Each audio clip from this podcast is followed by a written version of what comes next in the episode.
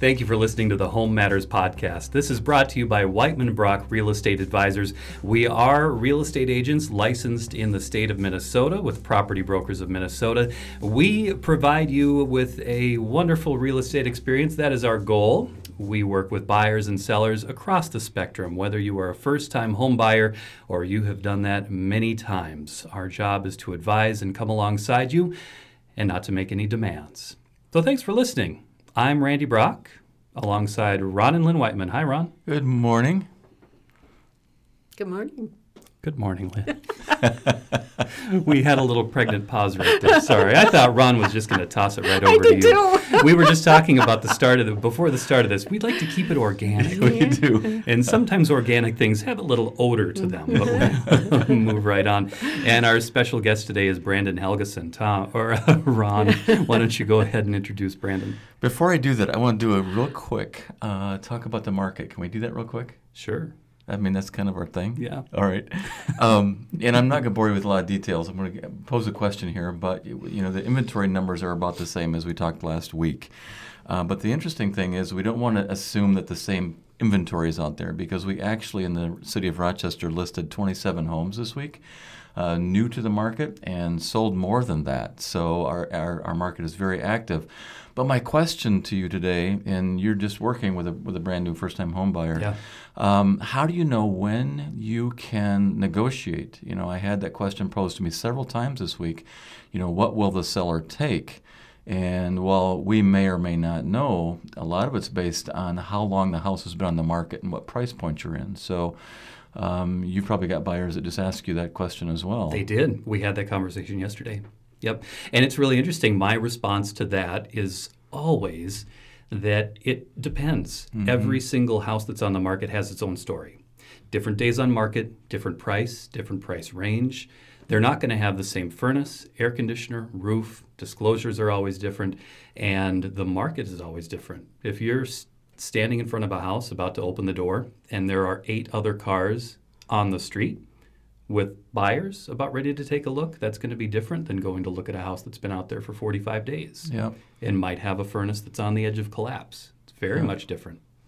I think it's um, important to remember, too, that buyers will ask us that question, and especially if we do know, if, if you know, we have interacted with the seller, it's important to understand that we can't always give that number, but if you can, Ron came up with a great answer this week, and it was, yep, I absolutely know the seller will take one eighty or higher. Yeah, list price or higher, you know. And but that really is the answer when you stop to think about it, where if you're looking in the what I call the, you know, our lower price ranges, the three hundred and under, not that that's lower, but um, and and you're watching for that specific house to come on, and all of a sudden it does, and you're the first person or two to look at it, very much to what you're saying. You know, they they look at you and say, what can I offer? And you're going, well, you can offer list price or more if it's the house that you want. If you've been doing your homework, yeah. pun intended, and looking at the inventory and you know it's priced right, good condition, it's your house, it's list price or more in that price range. And it was interesting this week because we had an offer come in on a listing, and it was the first offer. They were not in multiples, but they went above asking because yes. they just wanted the seller to respond quickly and get this thing sealed in. So sometimes you do see that where list price or more, even if they're not in multiples, will will ensure that the seller will respond a little bit quicker. Yeah, and you also got an offer on a listing where there was no response because it wasn't a strong enough offer. Exactly, exactly. And the seller that you were representing wasn't going to go down that path. Yeah. And days on market, even though we don't focus on a lot, is a good indicator. So like you were saying, if we see something that's been out there for thirty, forty, or more days, uh, there's usually a reason, um, and it's usually surrounding either price or condition or both, because because they relate to each other. So. And oddly enough, you had one that was long in the tooth on days. Yes. And then you had six showings and multiple offers that happened in yes. one day. So if you're that buyer thinking that you're starting to, you feel like a shark at some point, you're starting to smell blood in the water, that you're going to be able to just jump right in and negotiate and get a right. deal, you might not be, you know, chasing right. chasing the right fish right. on that one. So all that to say is if you're out there as a buyer looking, you really need to be working with somebody, uh, a realtor, real estate advisor that knows the market, has history, can can advise you, and then if you trust that person, go with what they're telling you. So then people will say, but it is then a seller's market. And when I'm asked that question, I have a response. What do you say when somebody says, so it's a seller's market? Oh, I like Randy's answer. It depends. It does. What's your answer? Well, it's a seller's market, but the buyers are very well educated. True. That's um, that's good. The buyers do know if a house is overpriced. So sellers in this market can't just get, you know, push the market to a point um, of greed, because this, the buyers are educated and the buyers know good value because they have been out looking at almost everything that's out there because the selections are are fewer. So it's, in my opinion, it's not just a seller's market. I think it's a still a very balanced market. Yep. Yeah, the buyers have pushed back. I mm-hmm. think that it was a really, really strong seller's market, right? I'd say three and a half, four years ago, yeah. and things were getting a little crazy with yeah. the volume of, or the, the dollars over listing right. mm-hmm. that a lot of houses were going for. And that's not necessarily happening as strongly as it was before. I right. agree. And sale price is not a blank check. You can't just say seller's market, therefore, even though this house was two hundred fifty dollars last year, we're going to go three hundred twenty-five dollars yeah. and see how that goes. With no updates. Right. Well, well, that's because we have anything. These people out there called appraisers, and they kind of keep us in check, don't they? Which yes, is, they do. Yes, which they is do. Really good.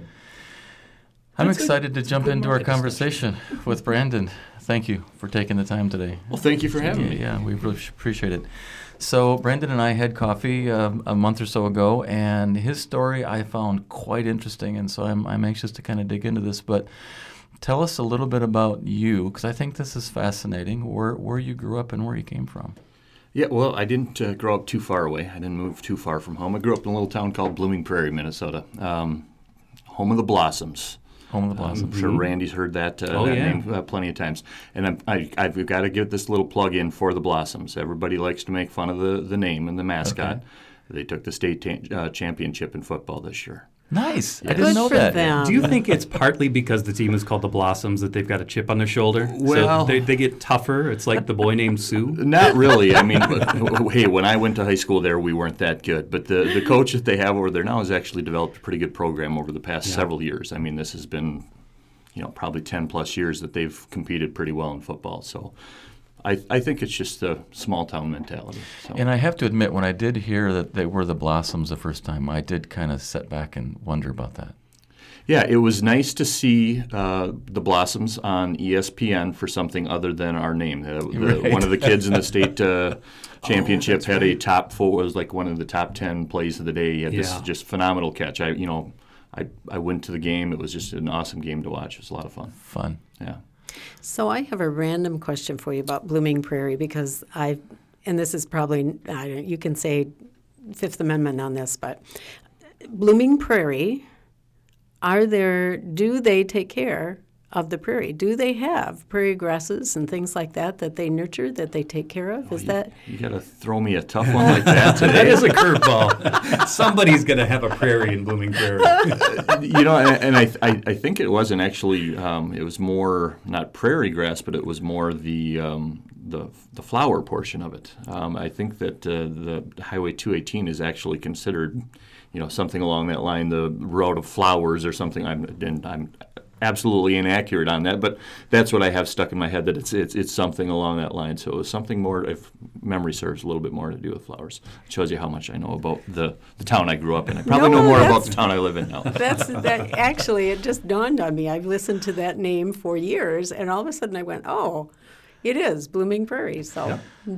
So you left Blooming Prairie to come to Rochester, or where? Uh, yeah, so I mean, I, you know, I, it was it's a nice town. I, my parents still live uh, in, in the rural area over there, um, but uh, I, to be honest with you, I couldn't get out of there quick enough. I just, you know, I wanted, sure. to, but you know, I really moved far away. Like yeah, I said, fifty, fifty miles. No, and, and it's not that I, you know, I, I I I enjoyed my time growing up there, but I just, you know, it was uh, opportunity to do something different. Um, I was really into, obviously, music and electronics, so right out of high school I got myself a job at Best Buy and thought that was uh, that was pretty nice, and mm-hmm. was sales manager and stuff like that. So there's just more opportunity in Rochester for what I was doing. Um, and as a small town D J, I mean, obviously this was the, the place to be. There's all mm-hmm. sorts of stuff going on. I, I uh, before I even, I think, graduated from high school, I had a job at lined up at Best Buy, and I think within a couple months of moving to town, I had a job lined up at the old Aquarius McMurphy's, which didn't last very long, but I tried. I, it I, didn't I, last long because your job didn't last long, or were you at the end of Aquarius McMurphy's no, lifespan? No, no, I, I, I'm I'm old, so they, they were around long after long after uh, long after I left. It just wasn't my my cup of tea, you know. Right. And maybe that was because I was a small town boy. I'm like, okay, this is this is not what I'm used to. You so can't I'm work like, till three a.m. Yeah, I'm like, day. it's it's time for me to look and do something different, uh, you know. And shortly after that, I was fortunate enough to have the general manager of the old Smiling Moose uh, oh, yeah. oh, wow, yeah. come in and hit me up and for some speakers or something that they were doing in there. So I got to talking to him, and he was talking about, he's like, well, what else do you do? And I said, well, I'm a D J. And he's like, he goes, well, we got this thing called this Beach Bash, and we we need a D J mm-hmm. for it. And I'm like, okay. I said, I'm not twenty-one. He's like, I don't care. You know, I was eighteen, so I was old enough to work in the bar, and I'm not a big drinker, so it wasn't like I was breaking the law. I wasn't out there drinking. I mean, the waitresses and bartenders all offered me something. I said, no, no, I said, I'm not old enough. Like, oh, really?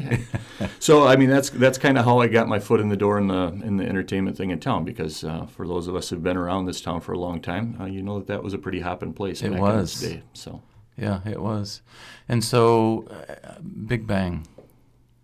What is Big Bang? Well, besides the T V show, we're gonna we're gonna leap here. I'm just gonna point out, I was around a long time before the T V show. I have every time when I'm wearing a hat or something branded, like, oh, the T V show. I'm like, no, no. I said, you know, I, I really should look into something about that. But no, so at uh, probably eleven years old, twelve years old, I had a brother-in-law that. Uh, Now brother-in-law, that time was just a boyfriend of my sister, uh, that uh, did some D J work, and um, he said, "Hey, I'm, I got to do this, you know, teen dance thing." He goes, "Do you want to come and help me set up and run lights?" You know, I'm thinking it's pretty cool because I grew up with four older sisters. I don't have any brothers, so I'm thinking it's pretty cool to go yeah. do that. I realize he's probably just trying to gain brownie points with my sister, but oh. you know, I'm, I'm like, "Yeah, we'll, we'll go do it." And I went and done, went and you know, ran these lights and helped carry stuff, and thought, "Man, this is this is kind of fun. This is kind of cool. I really like music." Uh, you know, so I'm like, I was a pretty shy kid at that that time, and I'm like, yeah, "I think I could do this." So. Um, you know, I shoveled blacktop for my dad for a year and a half, two years, and uh, bought my first set of used uh, equipment. And it was, some of it was homemade, some of it was, uh, and I still have the original set of speakers I, I, I have, and they're up in my garage. But that's the one thing that I did keep from from getting started. So it just kind of uh, started there, and I found that I had a little bit of a. a niche for it. Uh, you know, I, I was able to figure out what songs to play that went well together, and people seemed to like that. And I, you know, all through high school, it was my friends were bagging groceries three or four nights a week. I'd work twice a month and make twice as much. Mm-hmm. Um, you know, so it was uh, it was just a nice little part-time job, and I, I learned that I kind of like to be on a microphone. I kind of like to pick on people. Um, so that just kind of it kind of opened up a lot of different opportunities. And the, the name Big Bang. Uh, came through several different transitions. When I when I originally started this, I had a couple buddies that in eighth grade that were going to be my partners. Mm-hmm. That lasted all of about uh, a hot minute. Um, so I realized real quick that okay, this is just kind of kind of my thing. So you know, I, I had one kind of name going through high school, and then when I when I moved to Rochester, I'm like, well, now's the time to kind of. Uh, you know, change up the name a little bit, and it, and it was, you know, we called ourselves Sonic Eclipse D Js, but the whole catch line or whatever we thought we were using that was really cool, the big we, we used the Big Bang, you know, so mm-hmm. our our graphics were kind of along that, you know, the the sound, the the whole idea of the Big Bang theory, um, and so that was mm, early nineties uh, when I did that, and we just, more people just started. They'd call me Big Bang or, you know, say something along that. Yeah. It just seemed to catch on a lot more. We had some really goofy T-shirts that I won't reference on a P, probably P G-rated podcast, um, but that really kind of caught on. So that's where the, the Big Bang really kind of started to uh, to take off. So then we became Big Bang Entertainment. And as those things uh, rolled around, uh, like I said before we started, I, I'm a guy that doesn't know how to say no. So it was... All of a sudden, I'd have a bar owner, hey, you know, do you, do you know where I can get T Vs or a sound system? I'm like, yeah, I can find you something. Well, do you know somebody that can install it? Well, I could probably do that, you know. And it, so it, it kind of transitioned into a, a couple different things. And, and we started as, as strictly an entertainment company, But we learned real fast that there was lots of things that could be provided in events. And then we learned that commercial installations uh, for, you know, stuff like it's sitting on the table right here, um, being able to have access to that stuff and install it for people, uh, there was a little bit of a niche market for that. So we kind of started doing some stuff like that. Uh, and then when this thing Facebook came out, I was, you know, telling all these bars we need to, you know, we need to be using this uh, social media, this Facebook. You know, MySpace has been out there, but it wasn't a real strong tool. And I think I was probably probably member number five on Facebook, to be honest with you. um, but I, I kept telling them, like I said, you know, the tools that it has already. I said, to be able to get the word out to people. I said, they said people don't realize they're putting in all these metrics. I said, so I can get so specific with who I'm trying to target. And I had been a radio advertising guy. I mean, ran radio marketing programs for lots of different places for years and years, and that's, you know, kind of where we came up with some goofy commercials that we did and how I started doing some voiceover. So just kind of everything started on the entertainment side and just kind of naturally led to some other things that were in some way, shape, or form complementary. Um, and like my dad always says, I'm a jack of all and a master of none. Well, I, I, I try to be dangerous enough or know enough uh, about everything that I'm, that I'm working on, but then also know t- enough to say, okay, I know enough to, you know, talk with this client to, to get what their, their need. But then when it comes to the really specific, the technical knowledge, I've been fortunate enough to surround myself with some really good people and build relationships with some guys that know way more than I do. Mm-hmm. You know, so w- when I do have a question, I, it's a quick phone call saying, hey, you know, this they're struggling with this, this, and this. And, and he's like, oh, you got to do this, this, and this. I'm like, okay.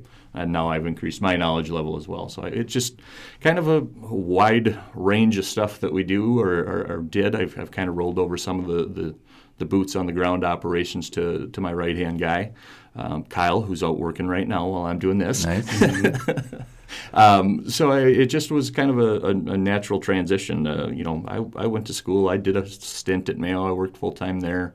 Um, but I always just found that uh, maybe it's because I'm stubborn. Maybe it's because I like to be the boss. That it just always seemed to be better when I was working for well, myself. Well, I think you have to be driven. I mean, you talked about having a vision in eighth grade. You talked about moving here, you know, when you're eighteen and, and jumping in. And you have to have a, a vision, and you have to have...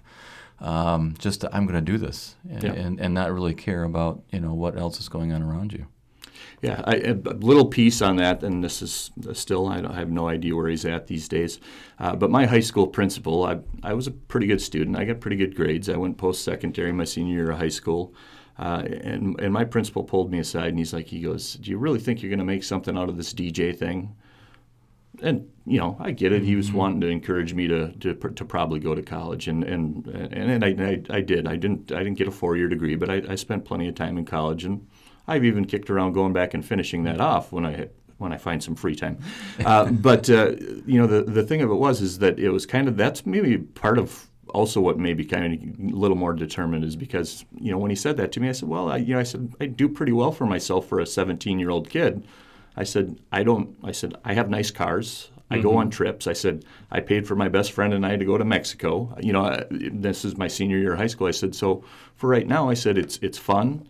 It's a, it's an easy job. I enjoy what I'm doing. I said, I, th- I said, I said, I think that's important. I said, I think enjoying what you do is mm-hmm. important. Uh, and, you know, he kind of like, he goes, well, I don't think you're ever going to make anything out of it. And you know, when I moved over here, I'm kind of like, you know, that kind of irked me a little bit. I've always been kind of a guy where, uh, and maybe I get a little bit from that from my dad, but you you tell me I, you know, I can't do something, I'm going to show you I can. Yeah, I hear you. Um, so now I'm curious, if you were going to put what you your company's name, what you do in a thirty-second elevator speech, what would you tell someone? You're in Las Vegas. You go into your room, someone says, what do you do for a living? Yeah, I would just say, well, I own an event production company. We specialize in entertainment, uh, event production, marketing, and uh, we also have this branch that we do pro audio video installation. That's that's about the only way to really describe it, because then usually sure. if it's one of those things speaks to them, then they'll ask me about those. But uh, up until recently, when you would ask my kids what they do, they're like, uh... Yeah, oh no. For a while, I had a hard time knowing what my wife did for a living. I'm yeah. like, all right, boil this down for me. I need the quick version. Uh, so, what would your average? What's who's your average client? Uh, so we have a, a variety of, of clients. Uh, for a long time here in Rochester, it was a lot of bars, a lot of bars and restaurants. Um, you know, a few few corporate clients around here. Um, and about seven or eight years ago, I'm like, I had somebody happen to hit me up and say, hey, you know. somebody tells me you're a great M C, you want to come out and M C this thing out in, in San Diego? And I said, sure. I, it's April. It's right around my wife and I's anniversary. I'm like, he's like, he goes, well, I don't have a lot to pay. I said, well, I tell you what, you put my wife and I up and uh, take care of our rental car, stuff like that. I said, we'll call it good. Mm-hmm. Because I'm thinking, all right, I got a trip for my wife and I in sure. April when it still wasn't super nice back here in Minnesota. Uh, and so we went out there and we did this, and I didn't know it was the first time they were even trying this. It was, uh, mm-hmm. you know, just a, they were, it's a Ragnar relay race is what it was, and it was the first time they were trying this specific location to have an M C and a guy playing music there.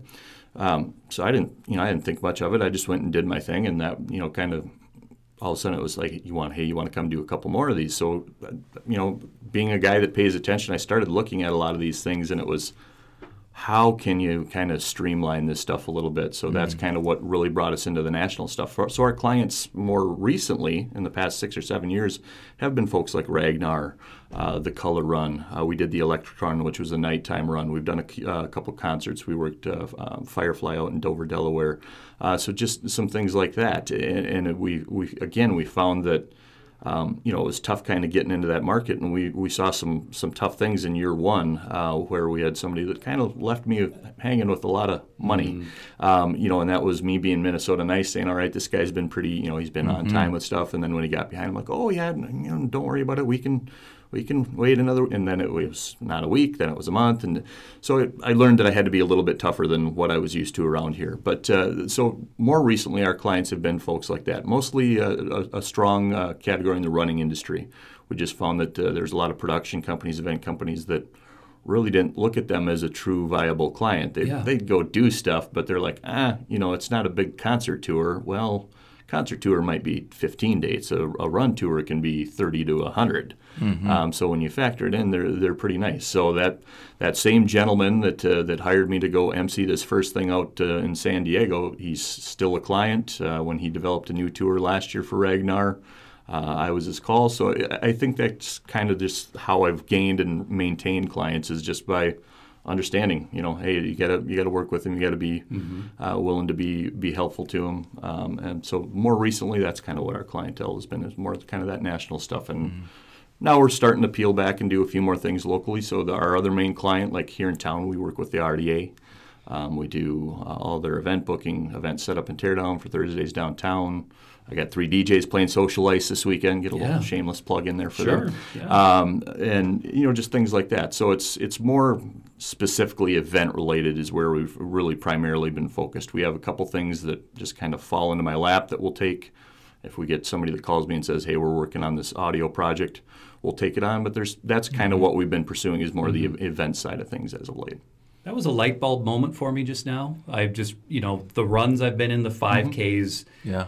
the half marathon, all these events, that's an integral portion of all these events. Mm-hmm. The D J, the music, you don't yeah. think about it. The yeah. music's always happening, the announcer, the speakers, all the setup, the wiring. That same thing happened yeah. to me when we were having, when I was having the conversation with him. I thought, oh yeah, that's right, because with without it, I mean, they wouldn't be nearly the event that they right. are. So, yeah, yeah.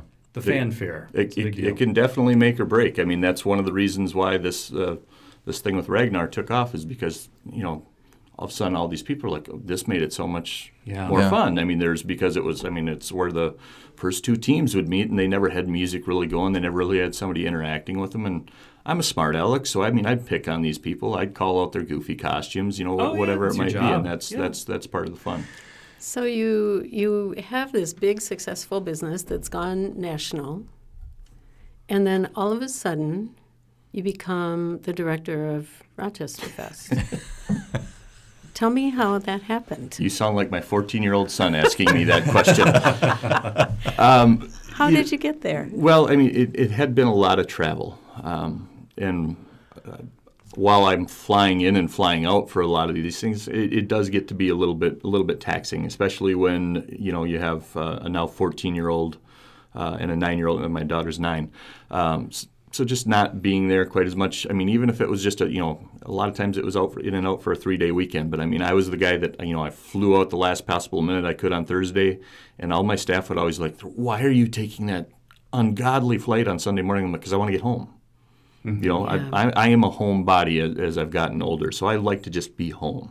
Uh, I like my own bed, I, you know, but I, more than more importantly, I, I like to be around my kids, even if they're, you know, involved with something else or not paying any attention to me. Just the fact that I know I'm or there or around them or whatever is, is is to me is really important. So I wasn't looking to apply for a job. I wasn't looking to go out and secure any position or something like that. It was uh, I was working an event with Tracy McCray and uh, uh, up in Duluth. Uh, we were both emceeing a, a Ragnar, the, the Minnesota Ragnar, and I was over there kind of talking to her in a little bit of a break, and she's like, she goes, oh, she goes, I'm a little mad at Brent Ackerman. He didn't tell me that he was going to be stepping down from Rochesterfest. I'm like, oh. I said, that's too bad. I wonder what happened. She's like, well, it sounds like he's taking another job. I'm like, oh, good for him. Hopefully it's a, you know, step up or a step in the, you know, direction he wants to take. And it wasn't, it was, I was still on site, and I got a call. I won't I won't say from who, but I got a call that, that day saying, hey, you should come apply for this position or put in your resume. And I said, I, I'm not looking for a job. And they're like, yeah, but we heard through the grapevine that you might be looking to stop traveling a little bit, and there's some flexibility in this job. Uh, so it grape- just, it, yeah, it happened to be the right fit. Mm-hmm. You know, I, I can work from home if I want to for a couple hours. Uh, pretty typically, you know, I do, um, and flexibility. So it seemed to be the right fit. So then, with that said, uh, did you have a backup for your business already?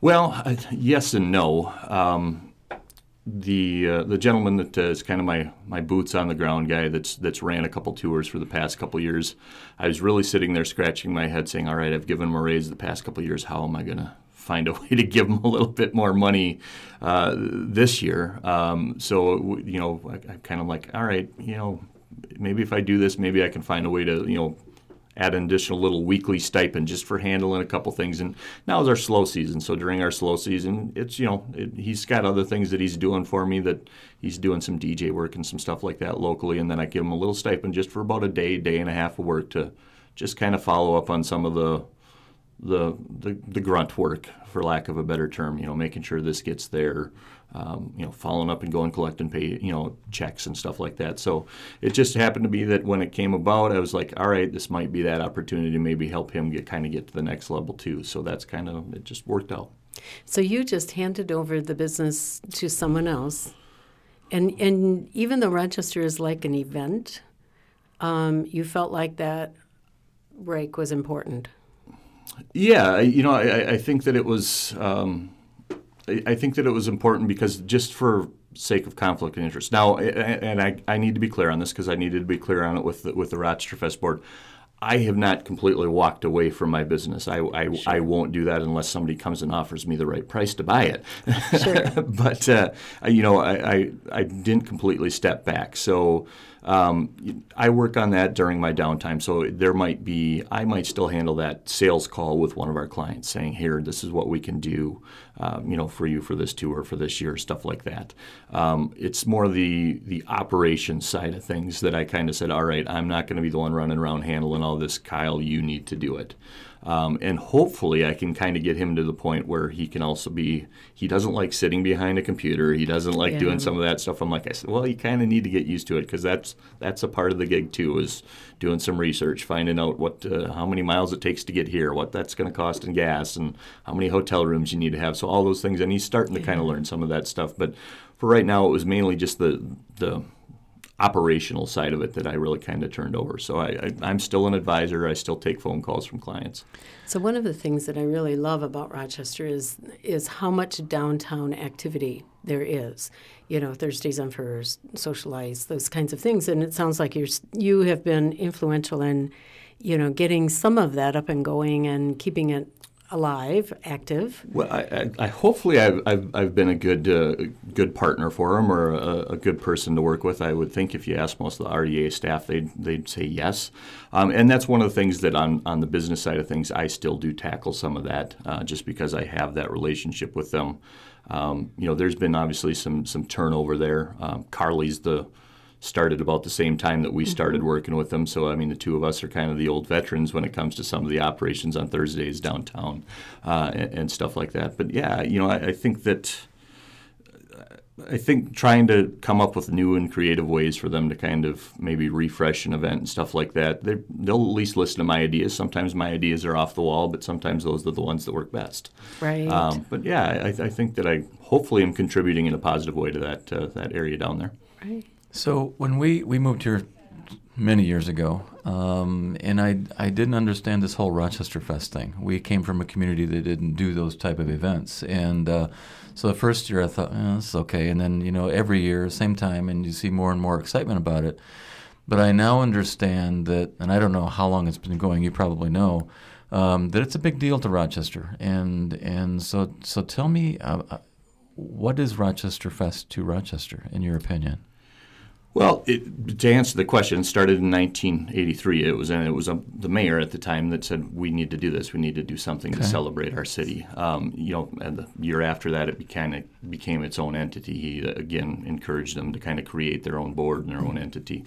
Um, w- what it is to Rochester, um, that's a good question, because that's a question I ask when I'm out talking to somebody about Rochesterfest. Some people, and I say, what is Rochesterfest to you? Well, it's that parade. It's the parade. Yeah. You know, it's the parade. It's the the candy. It's the marching bands. Some people, when I ask them, it's, oh, well, you know, it, you know, for some of them, it was, oh, it's the thing that used to be down in front of the Civic Center. For some, it's the thing that used to be where Thursdays downtown is. For some, it's, oh, it's at that park out at Soldier's Field. So it's it's a variety of different things, and it is all of those things. But the the driving force behind it, um, and, and when I, and I talk to people about this, it kind of maybe starts to click. Is you, you kind of got to tell your story. And sometimes it sounds a little bit like bragging, but you got to kind of tell your story for people to understand.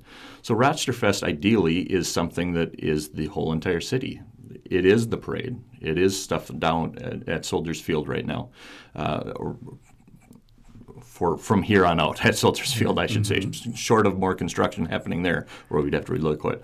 But it's also things that happen all across the community. I mean, there's things going on out at R C T C. There's breakfast on the farm. So it is the entire community, and it is here to celebrate uh, the, the city that we live in. It is to give back to the residents of the city that we live in, giving them low to no cost events in a week long of festivities, um, you know, something for them to do, something to celebrate where we live.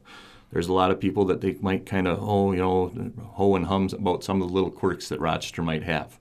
But when you really sit down and say, okay, would you prefer to live someplace else? Mm-hmm. I'd say ninety-nine point nine percent of them are like, no, I'm pretty happy where I'm at. Yeah. Um, so that's that's kind of the charge. That's what Rochesterfest is. It is here to celebrate the city. But what a lot of people don't realize is some of the other aspects of what Rochesterfest is. Rochesterfest is a nonprofit partner. We are a nonprofit, but we're also a nonprofit partner. So many of the events that take place for Rochesterfest are either benefiting a nonprofit, educating people about a nonprofit, saving that nonprofit money, because so many nonprofits sit there and scratch their head on how do we market something, how do we put on an event. Um, and I've actually, I, I, wa- I was trying really hard to get all these numbers put together before this. I just mm-hmm. didn't have time to do it. But I started, you know, kind of calculating those things because, like I said, I think it's important to tell the story. Um, so, I mean, you'll see probably on the Rochesterfest Facebook page within the next couple of weeks, this is how, what we contribute, you know, so showing some economic impact on what how we're, we're contributing to nonprofits. Not only what we're maybe giving to them, but what they're saving them, because we don't, you know, they don't have to pay for a rental of a park. That's part of what we have. If they're taking, uh, doing something in one of the parks, we go and we reserve it for them.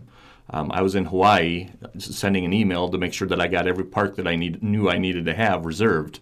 Mm-hmm. Uh, you know, I was on vacation. I'm like, I got to get this done because right after the first year, I got to make sure that nobody beats me to it. So, you know, there's things like that. There's also the economic impact that Rochesterfest. People are like, well, what's the big deal if Rochesterfest went away? Well, There's there is significant impact, mm-hmm. economic impact from a week-long event.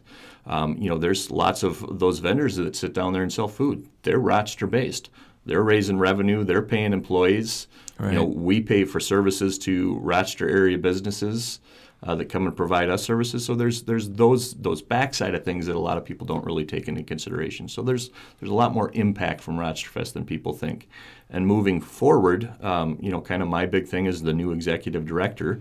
Um, is I really want to say find a way to that that platform, our business operating platform, for lack of a better term, is to continue my charge is to bring these events, to bring things for people to do, but to do that in a meaningful way, meaning that anything and everything we do, that we're finding a way that that's helping out another nonprofit, helping out another group uh, that maybe needs help in Rochester, because if we're supposed to be giving back to the community with things to do, why can't we be doing that in a meaningful way where it's giving back to others that might be in need or might need assistance or might need, you know, some resources, whatever it might be. So that's that's kind of the way moving forward. And we, we have some some pretty significant changes, I think, for my first year doing this. Um, we're, we're almost doubling the space down at Soldier's Field. Uh, we're adding in a you know five K run at the beginning of it because obviously, as we talked, I have a little bit of experience in that mm-hmm. that that area. Um, but we're doing that in a way again where all those things are tied to you know uh, places that we think are uh, you know kind of in need or or ones that we think that are really doing a good job in in the in the city of Rochester, the greater community of Rochester that are giving back. Uh, Family Services Rochester uh, is one of the ones that we're working with. They've done Once Upon the Playhouse. Well, we're going to try to you know. take that and actually expand that for them. Um, and, and part of the reason for uh, trying to grow the partnership with them, they've been there for several years now, is when I went and talked with some people that are in the industry day in and day out dealing with people that might be dealing with financial stress, mental health, uh, you know, children at risk, stuff like that. When I talk to the professionals within the county, within the city that have to work with those people, because I know a few A uh, few select ones. I won't name names and get them in trouble. Um, but when I when I said, you know, who's really doing a good job of helping out, you know, in these categories? Who's really doing a, a good job of doing this? Um, almost all of them. That's that's one of their you know top of mind was Family Services Rochester because it's all the different programs that they do have in place. And there's a couple other ones that we're working with as well. But I mean, the, the idea behind it is any nonprofit that's trying to do something to help our community. If I can figure out a way to help them out, even if it's outside of Rochesterfest, even if it's just, you know, picking my brain maybe for some information or, uh, you know, like uh, Channel one, it's their fortieth anniversary. They want to do this thing and they're going to do it during Rochesterfest. But they're like, oh, you know, I said, I'll donate some speakers. I said, I'll I'll, I'll send you a D J and some cool. speakers out to your parking lot. And that's just me personally doing that because, again, I think that the more people we have kind of seeing that that mentality of helping out community, I think it's good. And you also talked about uh, making um, a little bit more for family uh, focus uh, during Rochester yeah, Fest. Yeah, I mean, we've, uh, there's a lot of people that are, oh, why don't you move it back downtown? It, I'm just going to tell it right here, right now, it's not moving back downtown, folks. Mm-hmm. It's it's it's staying where it's at. Uh, so where it's at now, it, it is actually it's a pretty good family space. If you've been down there, if you have kids, mm-hmm. it's it's it's a nice family space. There's plenty of room to spread out. You can lay a blanket down if you want to listen to music. Um, you know, you can let your kids run around and not worry about it a whole lot because you can still see them. Um, so that's that's kind of the big thing. So I, I think that's kind of been their focus, and it was Brent's uh, Brent's focus the past couple of years, and I and I think that he was definitely on the right track. So that's kind of what we're doing is we're really trying to take and expand upon that. Now, I don't want to alienate people either. This is for right. everybody in the community. So while it, it is obviously heavily family-oriented, we're going to try to still do some things with, uh, uh, you know, our lunchtime stuff for the professionals that are downtown. And it is only about a block to two blocks difference from where it was before. So it's you can still walk down there, folks. Yeah, we could all use a walk. yeah. Every yeah. one of us. Yeah, and that's exactly. a good thing, especially if you're going to go down to have a three thousand calorie lunch. So you are absolutely right. You need yeah. to walk off those cheese yep. curds, you know. Touch more. So, so yeah, so I mean, we're we're still doing things like that. And then I'm still, you know, I, I'm working pretty hard to, you know, kind of uh, jazz up, up the level of the entertainment on the stage that hopefully maybe we do do some things to maybe pull some people like me that maybe found somebody to watch the kids for the night and, and bring my wife down there, listen to a band yeah. that we liked, but then also maybe a little bit younger oriented band. So some of those, you know, young professionals that are just getting in there. I have a couple secured. I'm not ready to announce them yet, but it's it's definitely kind of right in that area. One is more my age demo and a little bit older than me and a little bit younger than me, and then the other main band that I'm looking at is definitely for, you know, probably those Uh, twenty to you know mid thirties. Um, so just trying to do some things like that. So in the evening, that there's something for singles to do as well. I mean, so right. it, while it's family oriented, we're we're going to have a family oriented area. We still got to try to do things, and and some of that stuff might be oh we're going to activate activate an event outside of Soldier's Field for young professionals or something like that. So I'm always open to ideas. You know yeah. that I think we kind of know we've met. I'm yeah. like I'm I'd love to brainstorm. Yeah. What I think is interesting about it, too, when you ask, what is it for? Why are we doing it? I, you're so far into it now, almost forty years, that Rochesterfest has existed, that you are, it's fabric of the community. Mm-hmm. And you don't really think about it unless you think about what would happen if it was gone. Yeah. How different would the city layout be, the vibe over the course of the summer? It's just one yeah. of those things that you really can't or shouldn't let go, and it's the celebration that we get to enjoy. Do you know how many cities do something like Rochesterfest, and especially cities of our size? Is this unique to Rochester, or is it something that happens it, across the country it's, it's, outside of county fairs and yeah, things like I that? Mean, uh, I mean, obviously there's the county fairs, and I know a little bit about those too. Uh, but, uh, I mean, it's it's... not super common, I, I think, in the Midwest, from what I've been able to find, especially in our size of town. Um, you know, we are a big town, but we're also a big small town. Um, right. So that's that's part of why this probably still works. Um, you know, but when you get outside and, and get outside into some different areas, some more metropolitan areas, there are ones that have week-long celebrations. I, to be honest with you, I don't think they're as community or civically minded probably as we are. They're just... oh, it became this big concert thing, which it's great to have concerts, but it's great to also do more than that. Mm-hmm. Um, so I, I think we're a little unique. I mean, there's obviously plenty of things to do in the, in the summertime in Minnesota. If you haven't uh, been around our great state or, or throughout the Midwest, there's plenty of things going on. But I think we're a little unique in, in how we approach it and what all we offer with it. To Randy's comment, though, it is interesting because when I look at a calendar now, after being here so many years, you just automatically, instinctively know that Rochesterfest is this, this time period, and mm-hmm. whether you're planning to be there or not, I mean, it is something you plan in like the holidays mm-hmm. and everything else. It's just you you understand it is it is part of Rochester. Yeah, yeah, absolutely. I mean, that's I Rochesterfest was around before I moved here, and I remember hearing about it when I lived in Blooming Prairie, and like, oh man, I got to go see that band that they yeah. have playing. So you know, I, I mean, I was over here and, and, and came over and, and got familiar with it. And, and Thursdays downtown, I mean, the footprint that they're at uh, or have been at for the past several years, that's where it all started. There used to be multiple stages. I mean, so there's a lot of different things, and it's obviously gone through a lot of transitions. I'm only its third executive director in, it, in oh, its, wow. in its storied mm. history. I mean, so, you know, luckily I've I've had some people that came before me that yeah. really kind of helmed, uh, you know, Done a, done a great job. I mean, so hopefully I can continue that success. So you just referenced your move to Rochester when you were young, and you also mentioned that when you uh, talk to people, ninety-nine point nine percent of people want to stay here. Why did you stay here? Uh, why did I stay here? Um, well, uh, first and foremost probably is because of my, my oldest son. When I knew I was uh, had a child on the way, I'm like, all right, this is a pretty good place to mm-hmm. uh, to be with my kid. I had two sisters that lived here. That kind of helped out. I lived with one of my sisters for, for quite a while. I was still close to mom and dad. Um, you know, just they're still, like I said, over in Blooming Prairie. Um, and I just, I was doing pretty well here, you know, to be yeah. honest with you. At, the, at, the, at that time, when I had, when my oldest is now twenty-three, Um, I have a decade children, um, as, as you can might have been able to figure out. Um, but, uh, you know, I, I was working at Best Buy at the time. I was uh, one of their sales managers. I was, you know, at, in the late nineties, I was making pretty decent money doing that, and I still had my side entertainment business, you know, that uh, within a couple of years became my full-time, uh, you know, job. Uh, so it just it seemed to just be the right place. You know, I liked I liked where the community was headed. Awesome. Last question for you. First of all, thank you for your time. Oh, no, thanks. I feel like I've been doing all the talking.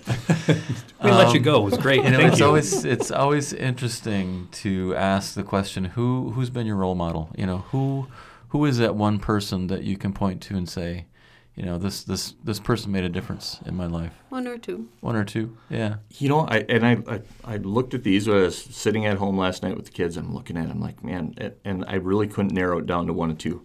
Uh, to be honest with you, uh, I'm going to say something I, I think maybe a little different. Part of my role model is my kids are my role models now, uh, especially when they were younger. Um, and and I say that because I don't think you understand what a role model is until you're old enough to know how they affected you.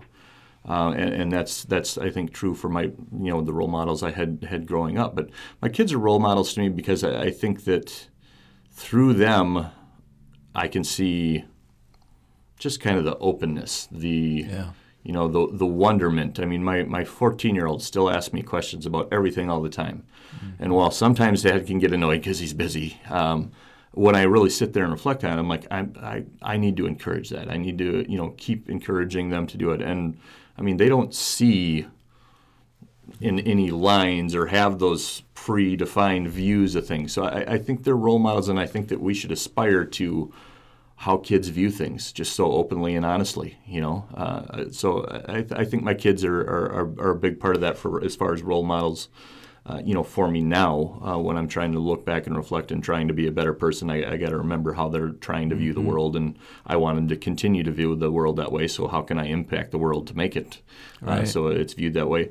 Uh, you know, growing up, my parents uh, were both, uh, you know, great role models. My they instilled a, you know, a drive, a work hard, a, um, you know, just a, a mentality of, you know, try to do the best you can. You know, didn't not give up on stuff, to be decent to others, um, own up to your mistakes. Um, I mean, there's been times where I've had a client where I've had to eat some significant money, and they're like, well, why are you not charged? I said, because I, I screwed that up. I, that that was my fault. I said, I told you it was this. It wasn't. I said, I didn't foresee that. I said, it's, and that's something that my dad kind of instilled in me was, if, if you make a mistake, you own up to it, and you, you resolve it, and you mm. take the consequences for it. So I, I think they were important, and, and I think you and I, um, when, we, when we first met, a, a really big role model to me, and again, didn't realize how big of a role model she was until I got older, was was my, my grandma.